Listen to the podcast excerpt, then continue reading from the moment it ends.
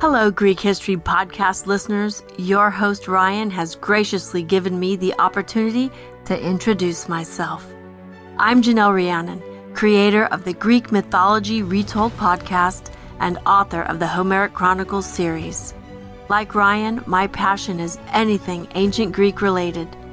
My current project focuses on the exploration and development of Trojan War era mythological characters with the primary focus on giving voice to the heroines alongside the heroes. My first three podcasts set up a chronological outline of the years leading up to the war in a way you've never heard before. The next several episodes are grouped as the Wonder Women of Greek mythology, where I share what I've developed for characters like Clytemnestra, Leda, Hecuba, and Penelope, with more to come. Check my episodes out at Greek Mythology Retold, available on all major podcast platforms. And thanks, Ryan, for sharing your audio waves with me, Janell Rhiannon. Drink that wine and be merry, Greek history lovers.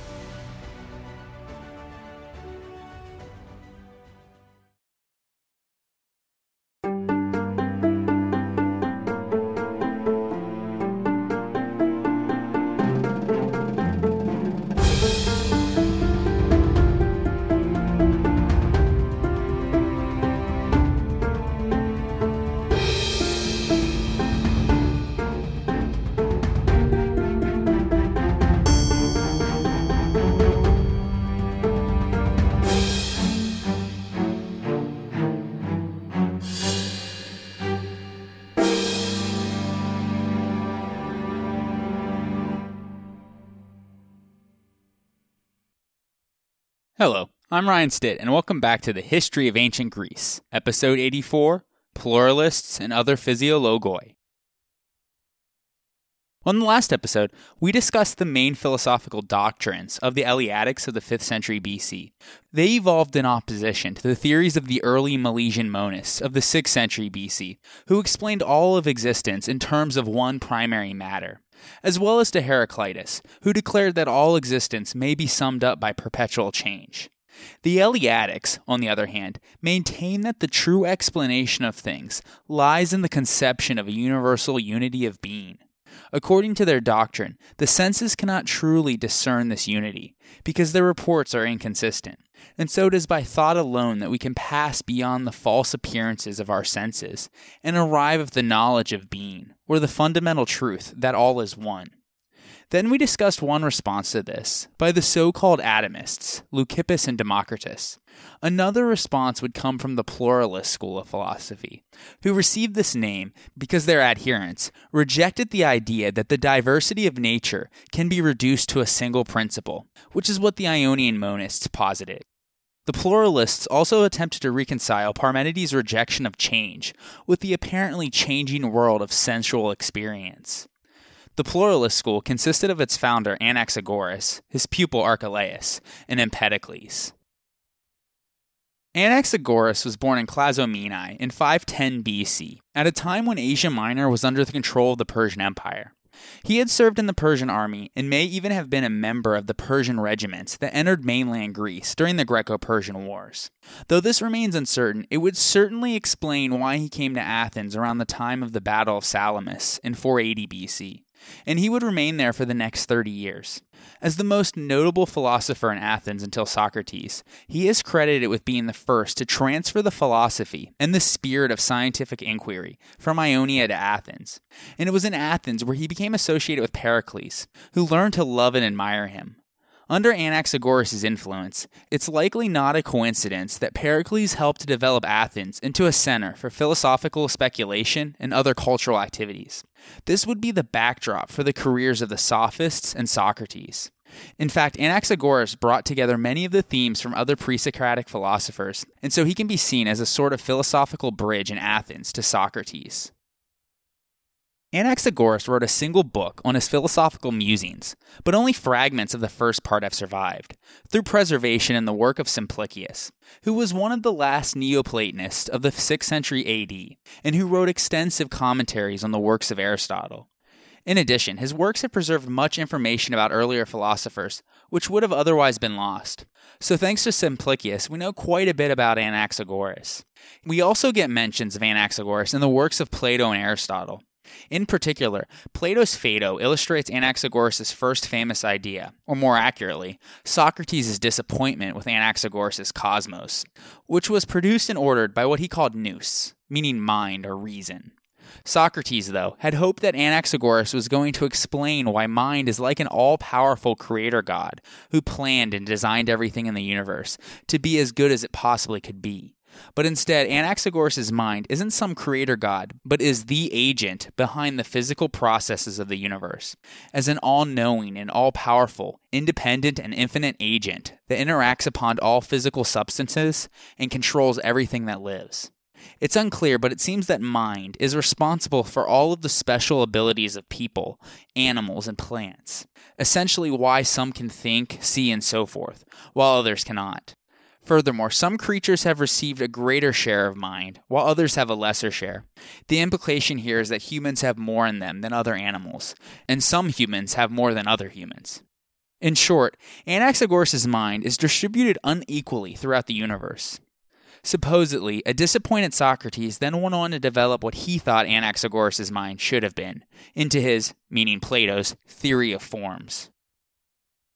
Anaxagoras' second famous idea can be described as universal mixture. Before the cosmos was formed, there was only mind, which would remain unmixed, and another infinite substance, into which all other things were mixed together. Amongst this mixture, there were what he calls seeds, which later would develop into distinctive substances, like air, water, and so forth. The unmixed mind's first appearance, and the only manifestation of it which Anaxagoras describes, is motion, when it initiates the formation of the cosmos, by somehow orchestrating a cosmic rotation, causing the infinite mixture of seeds to start spinning around and around. As the rotations take place, the lighter seeds make their way to the edges and become air, while the moist and dense seeds congregate towards the middle and become water and earth.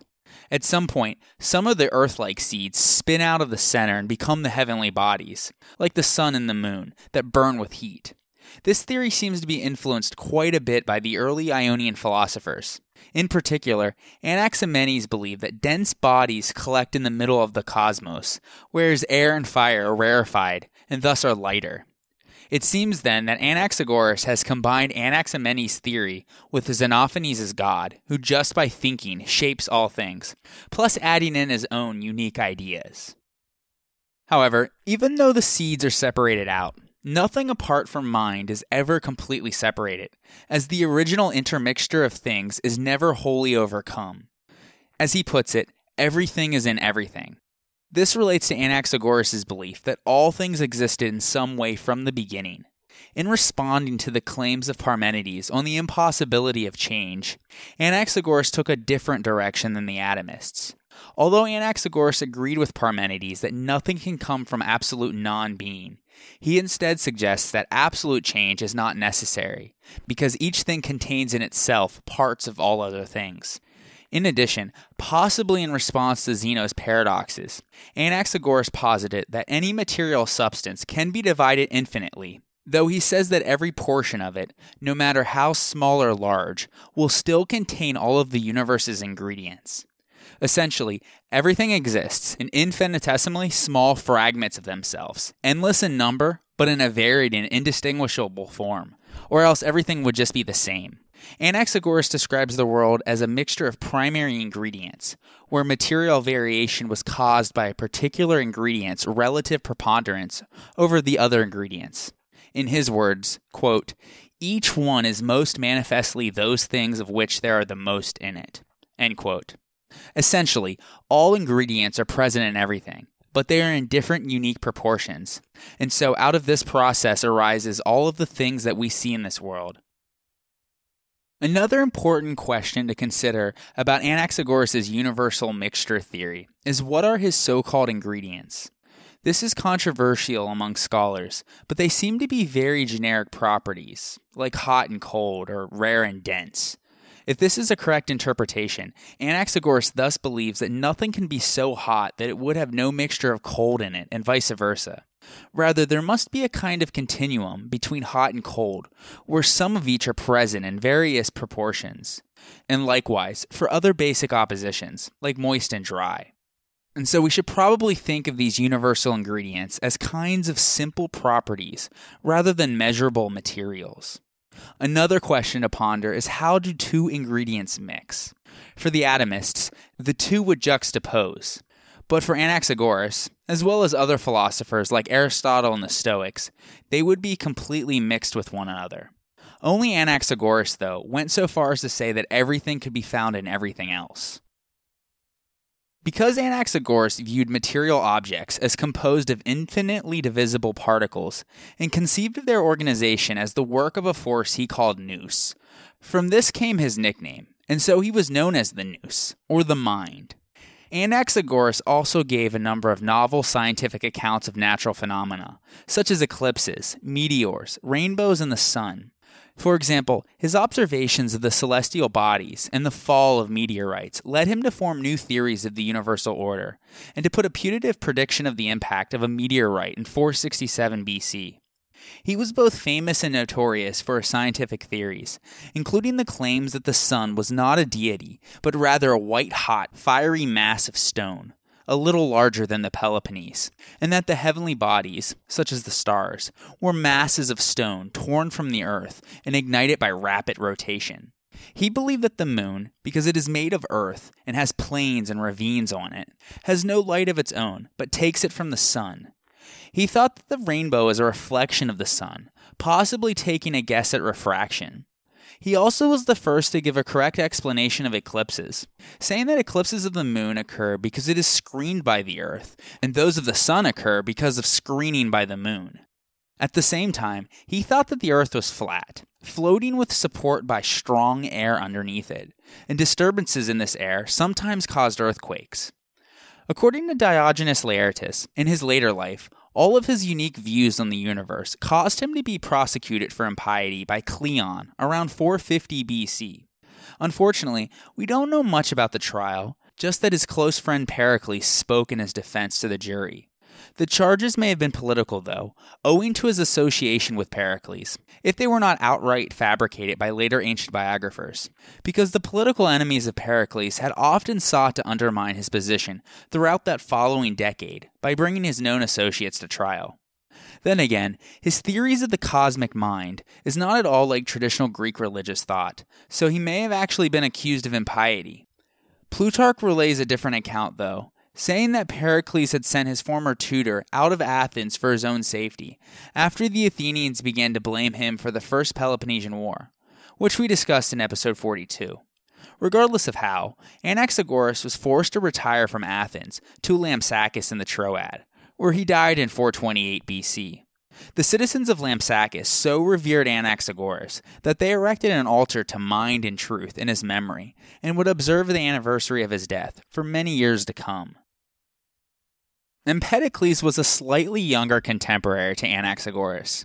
Although we are unsure who may have influenced whom, Aristotle consistently presented the two of them together by comparing their two cosmic schemes in various ways. And so, both are considered by modern scholars to be a part of the pluralist school of philosophy, though they didn't live near one another.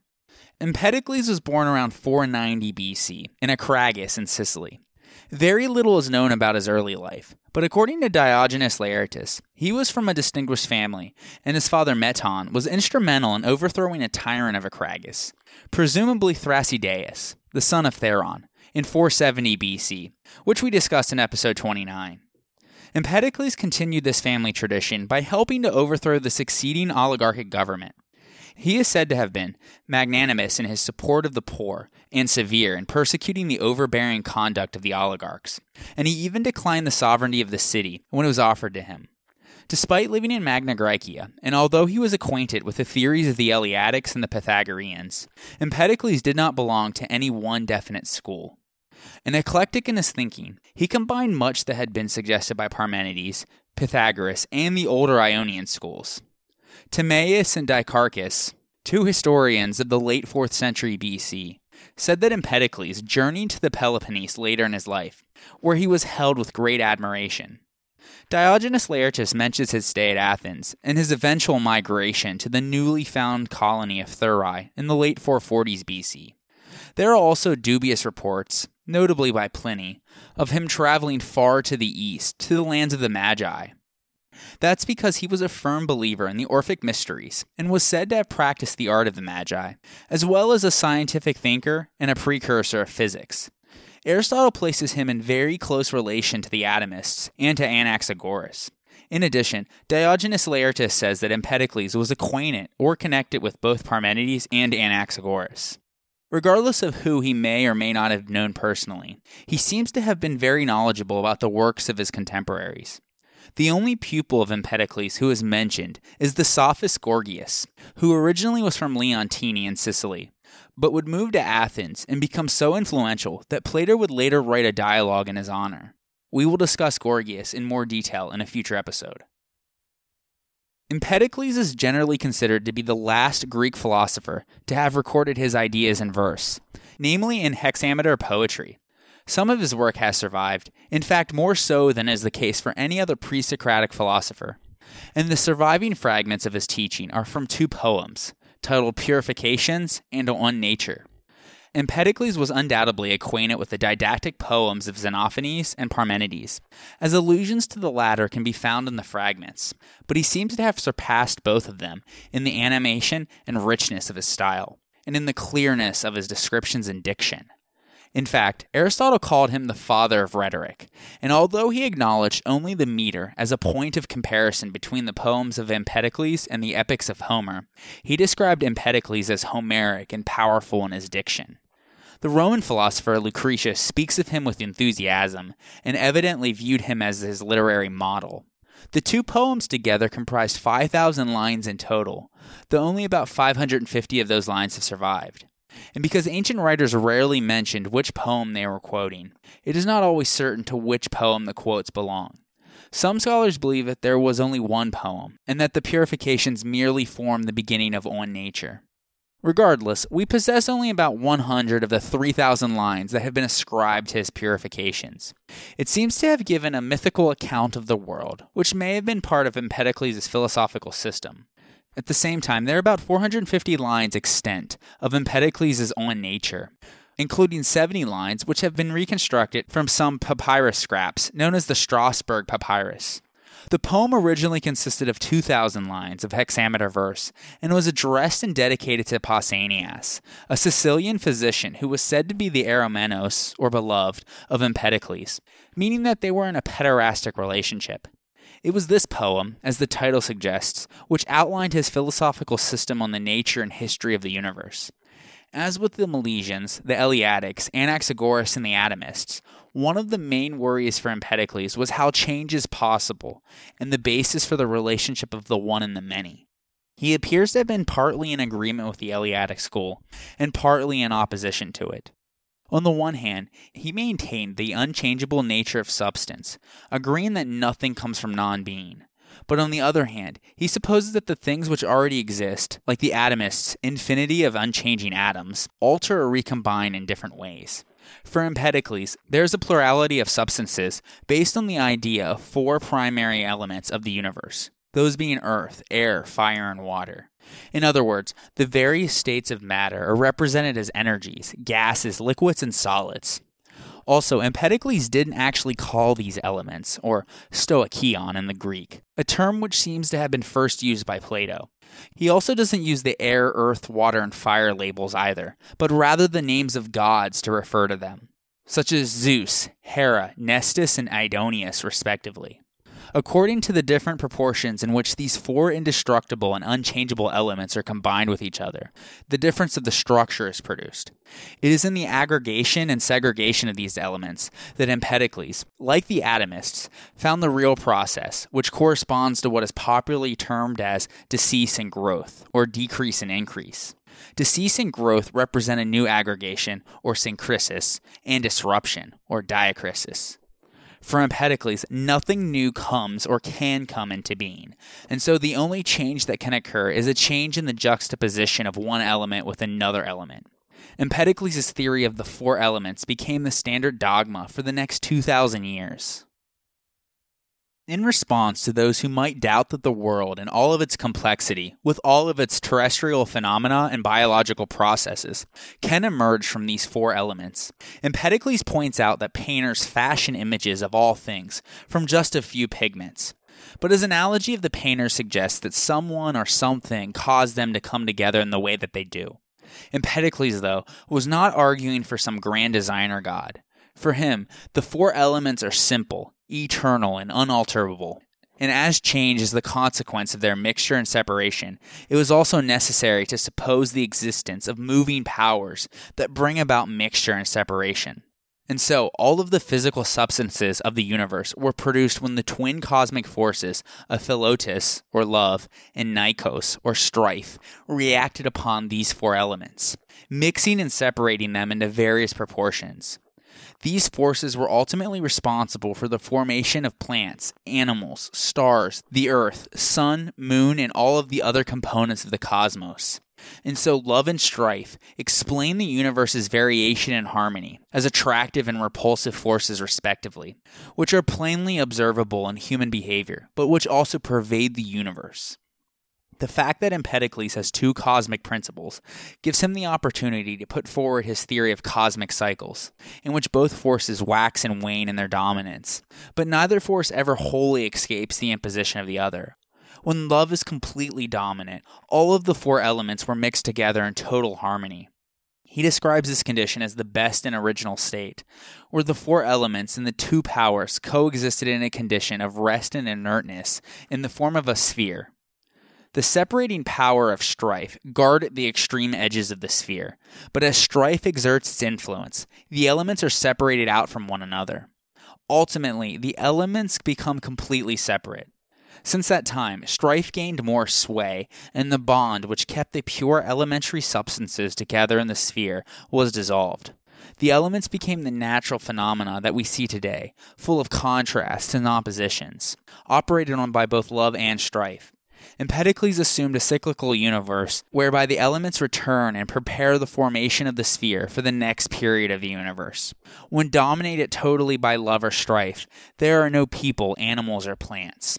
Empedocles thus seems to think that the current order in the cosmos shows that love is still exerting significant influence. As part of his cosmological philosophy, Empedocles also dealt with the first origin of plants and animals, and with the physiology of humans. As relayed by Simplicius in his On the Heavens and Aelian in his On Animals, Empedocles posited that animals emerged in stages. As the elements entered into combinations, there appeared strange results heads without necks, arms without shoulders, and so forth. So at first, animals didn't emerge in whole, but only individual limbs and organs. Then, as these fragmentary structures met, there arose more complex creatures, such as those with horned heads on human bodies, bodies of oxen with human heads, figures of double sex, and so forth. Aristotle quotes Empedocles' example of an ox with the face of a man. But most of these products of natural forces disappeared as suddenly as they arose. Maintaining that these combinations were randomly produced, Empedocles conjectured that these monstrous forms had perished through their failure to adapt. Only in those rare cases where the parts were found to be adapted to each other did the complex structures last. And so the organic universe sprang from spontaneous aggregations that suited each other, as if this had been intended. Soon, various influences reduced creatures of double sex to male and female, and the world was replenished with organic life. It is possible to see in this theory an anticipation of Darwin's theory of natural selection, although Empedocles was not trying to explain evolution, because he didn't purport the idea that species carry on inherited features that were selected to make them more likely to survive. Reproduction for him only comes in the fourth and final stage when those suitable animals, mainly the ones we have now, had been produced.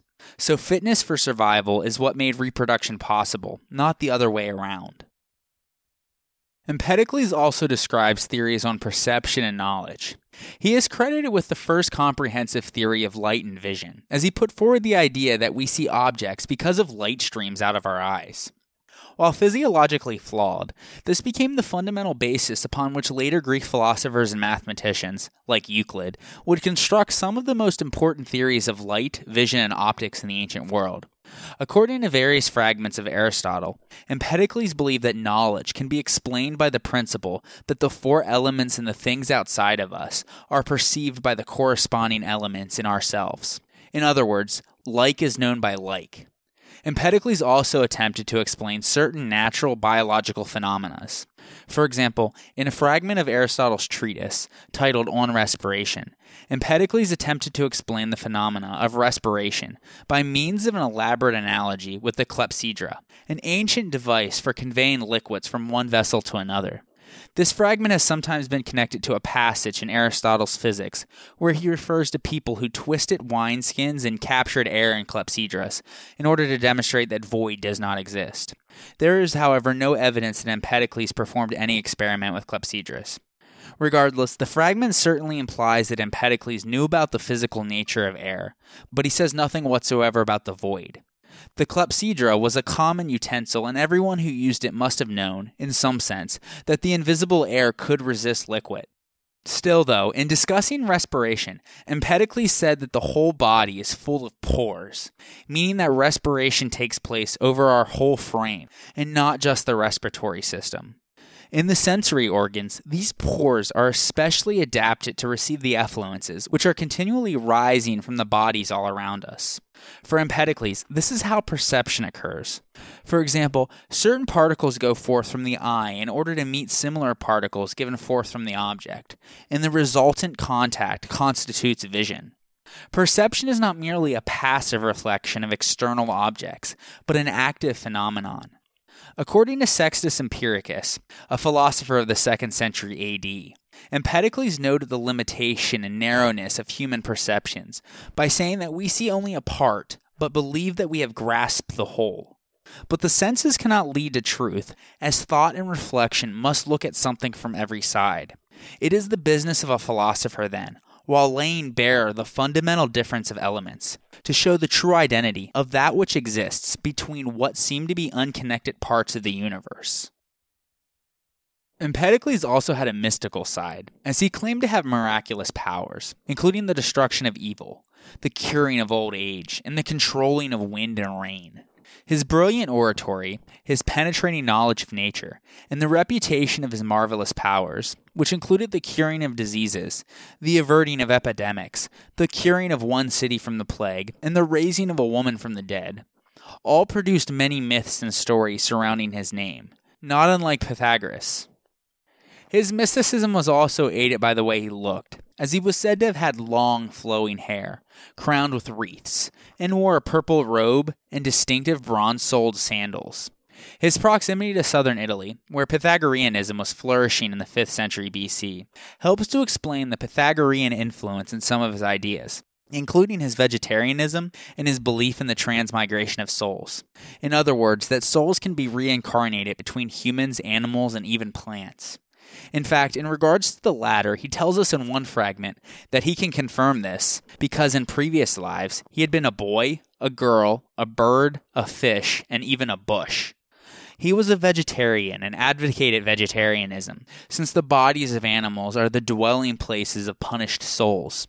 In a chilling scene in another fragment, he describes a father who brutally slays his child, despite his screams. The idea being that the son had previously died and has been reincarnated as an animal that is being sacrificed on the altar. It was probably in his purifications, which contain these stories about souls, where we are told Empedocles' beliefs that there were once spirits who lived in a state of bliss, but after they committed a crime, the nature of which is unknown, they were punished by being forced to become mortal beings, who then reincarnated from body to body and between humans, animals, and even plants the moral conduct recommended by Empedocles in the Purifications may have been guidance to allow us to become the gods again. Wise people who have learned the secret of life are next to the divine, and their souls, free from the cycle of reincarnations, are able to rest in happiness for eternity. In this way, Empedocles would boast that he was a god who had been reduced to mortality, like other divine spirits, or daemones, but eventually he would regain divinity after a cycle of reincarnations. Because of his supposed miraculous powers, he was worshipped as a god by the people who begged him to bestow prophecy and healing upon them. It's only fitting then that Empedocles' death was mythologized by ancient writers, and thus has been the subject of a number of literary treatments. According to Aristotle, he died at the age of 60, around 430 BC, even though other writers have him living up to the age of 109. One tradition, which is traced to the 4th century BC philosopher and astronomer Heraclides Ponticus, represented him as having been removed mysteriously from the earth, whereas Diogenes Laertius had him perishing by throwing himself into the flames of Mount Etna in Sicily in order for his body to vanish without a trace, and thus prove that he had become an immortal god. The trick was discovered, though, when his bronze sandal was spewed out with the lava and discovered on the edge of the volcano's mouth. The third member of the pluralist school of philosophy was Archelaus, who flourished at some point during the 5th century BC, as his dates are unknown. He was born in Miletus and was said by Diogenes Laertius to have moved to Lampsacus, where he became a pupil of Anaxagoras. Eventually, like his teacher had done before him, Archelaus established himself at Athens, where he was called Physicus due to the natural philosophy that he taught. In fact, he was said to have even taught Socrates. However, if he was the instructor of Socrates, he is never mentioned by Xenophon, Plato, or Aristotle, and so the story may have been an attempt to connect Socrates with the Ionian school. However, Diogenes Laertius does report, on the authority of Ion of Chios, who was a contemporary of Socrates, that Socrates went with Archelaus on a trip to Samos. Another tradition holds that the tragic poet Euripides derived from Archelaus an enthusiasm for science and humanity, but this story may have arisen from a confusion with Euripides' patron later in life, who was also named Archelaus, this one the king of Macedon. No fragments of Archelaus have survived, but his doctrines have been somewhat preserved in extracts by much later authors, including not only Diogenes Laertius and Simplicius, but also Stobaeus, a compiler of valuable Greek extracts from the 5th century AD, Pseudo Plutarch, an anonymous author dating to the 3rd and 4th centuries AD, who wrote the Doctrines of the Philosophers, which has been misattributed to Plutarch, and Saint Hippolytus of Rome, a Christian theologian of the 2nd and 3rd centuries AD. Accordingly, Archelaus held that air and infinity are the principle of all things, by which pseudo Plutarch supposes that he meant infinite air, which seems to mean that he was in agreement with Anaximenes. We are told by Stobaeus that with this statement, Archelaus intended to exclude mind from the creation of the world. If so, he abandoned the doctrine of his teacher Anaxagoras at its most crucial point.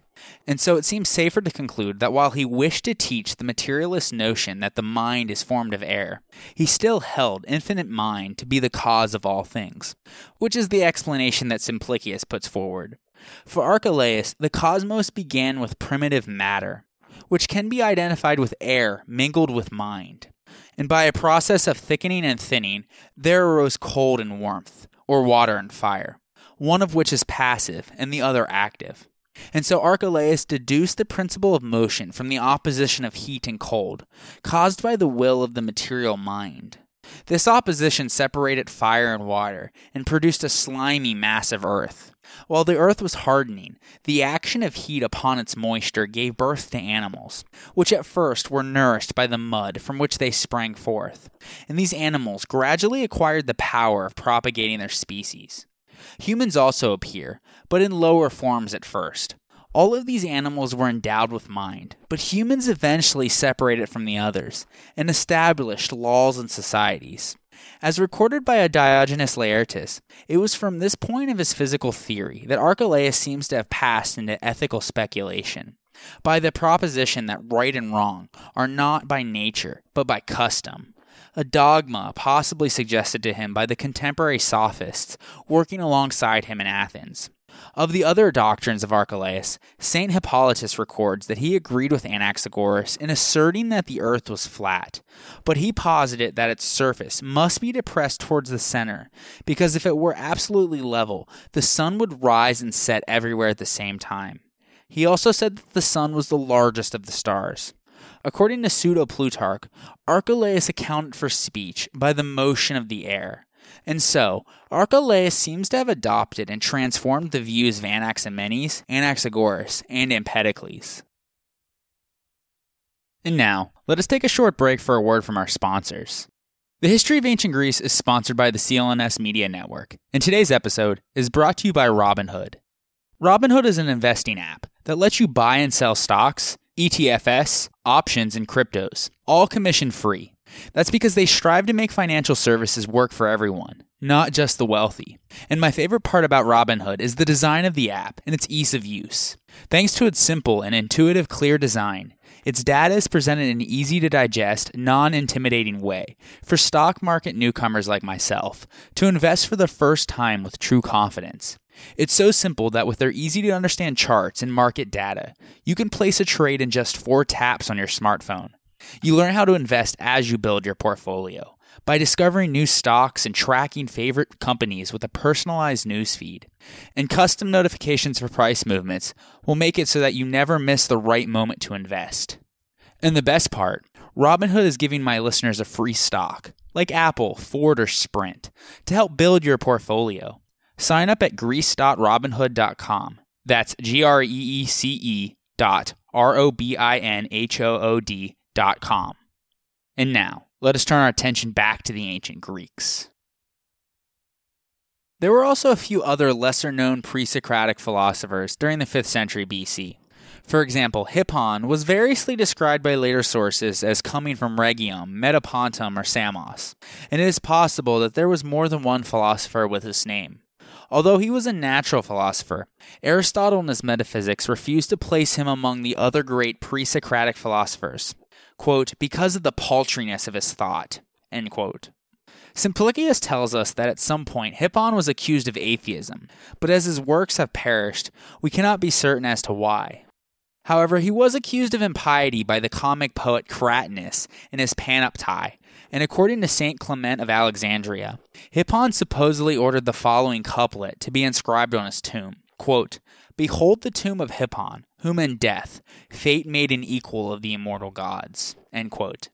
According to St. Hippolytus, Hippon held water and fire to be the primary elements, with fire originating from water, and then developing itself by generating the universe.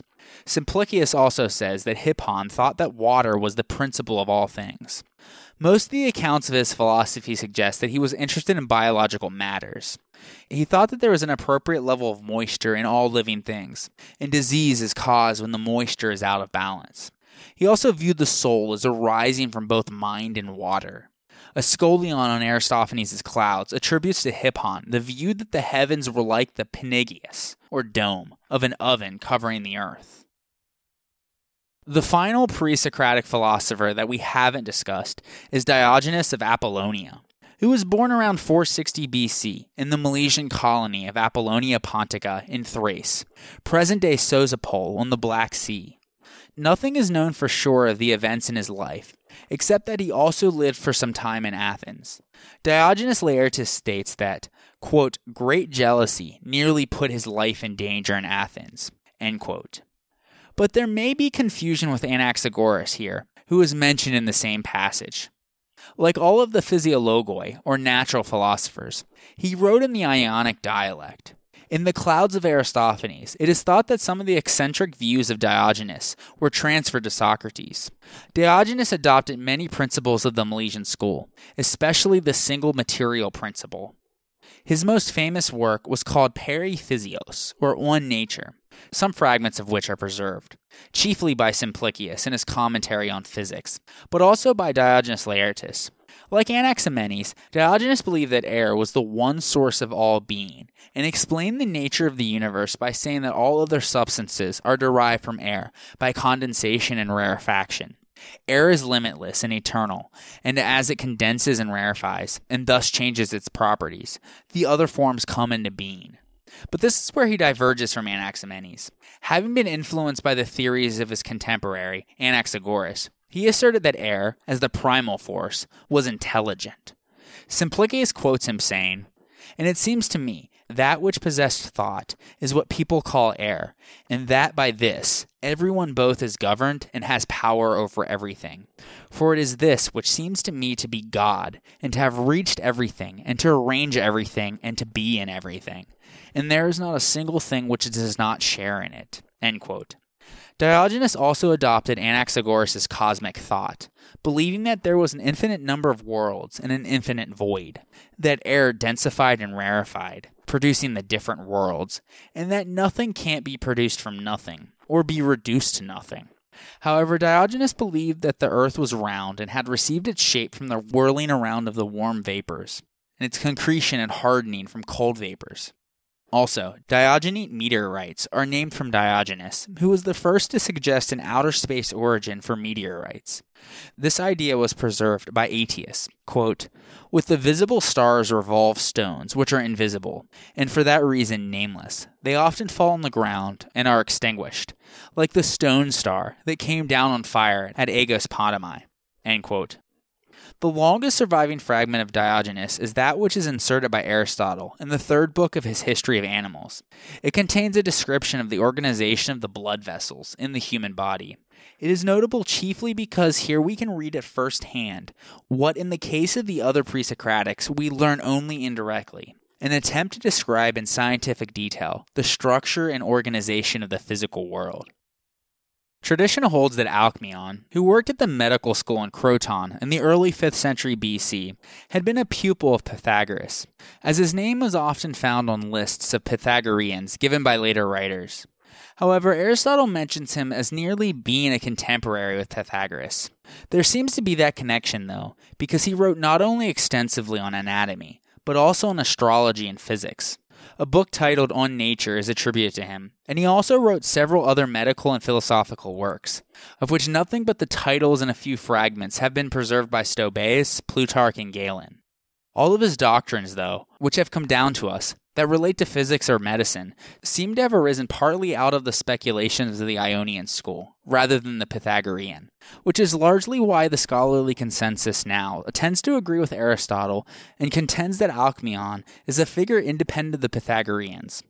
Unfortunately, like most pre Socratics, we are left with just fragments of what he actually wrote. Because of the very little evidence, though, there exists controversy to what extent Alcmaeon can be considered as a pre Socratic cosmologist, or if at all. Still, though, he has been referred to by scholars as a thinker of considerable originality, and a likely pioneer for his time, as one of the most eminent natural philosophers and medical theorists of antiquity.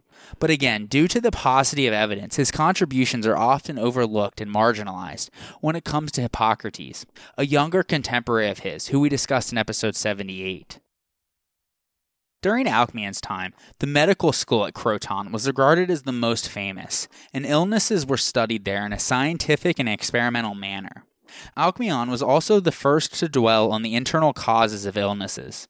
It was he who first suggested that health was a state of equilibrium between opposing humors, and that illnesses were because of problems in environment, nutrition, and lifestyle. Alcmaeon also believed that sleep occurs by the withdrawal of blood away from the surface of the body to large blood flowing vessels, and that one becomes awake again once the blood returns. And if the blood withdraws entirely, then death occurs. It has been suggested that Hippocratic authors, as well as Aristotle, adopted Alcmaeon's views on sleep. There are also accounts of him about embryology, or how a child develops, and analogies with humans and plants about human physiology. Alcmaeon was considered by many to be an early pioneer and advocate of anatomical dissection, and was said to be the first to identify the eustachian tube, or the auditory tube that is the part of the middle ear. His celebrated discoveries in the field of dissection were noted in antiquity, but his knowledge in this branch of science were probably derived from the dissection of animals, not humans, as it was considered taboo for the Greeks. Chalcidius was a 4th century AD philosopher, and possibly a Christian, who translated the first part of Plato's Timaeus from Greek into Latin.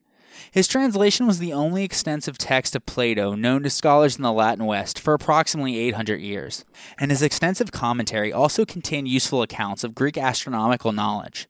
In it, he also praises Alcmaeon about his work on the nature of the eye, mentioning anecdotally that he excised an animal eye in order to study the optic nerve.